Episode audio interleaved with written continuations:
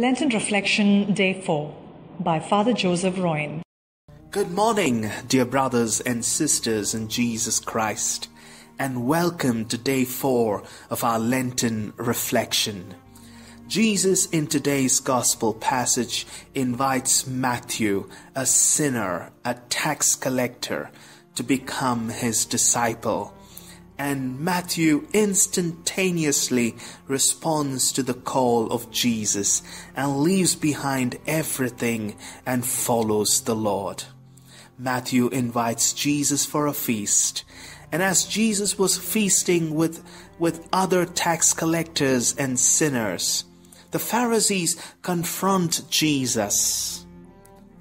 And Jesus responds by saying, I have not come to call the virtuous, but sinners to repentance. Yes, my dear friends, this is the mission of Jesus. He came to seek and to save the lost. Even if it was for just one sinner, Jesus would come down to save us. You and I have sinned and strayed away from the love of God. But we have great hope in Jesus. No matter how great our sins are, no matter how terrible our past is, God does not look at our past, but He looks to our future and the possibility of what you and I can become through the grace of God.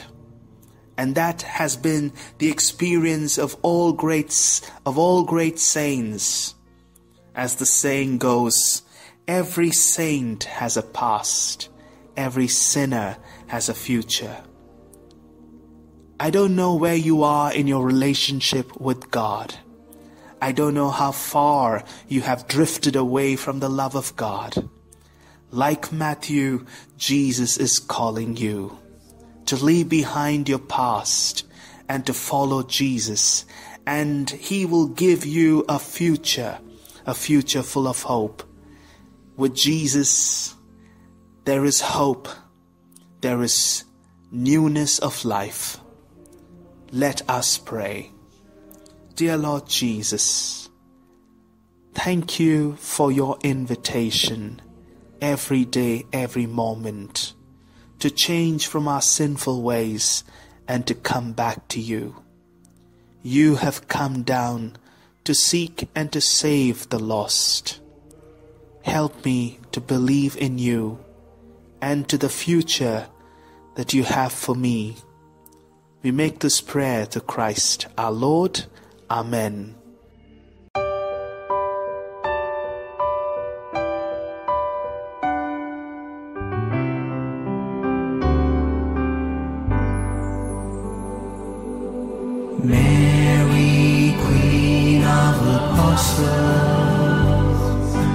Pray that every Jesus you'd be transformed by the power of the Pentecost and sent forth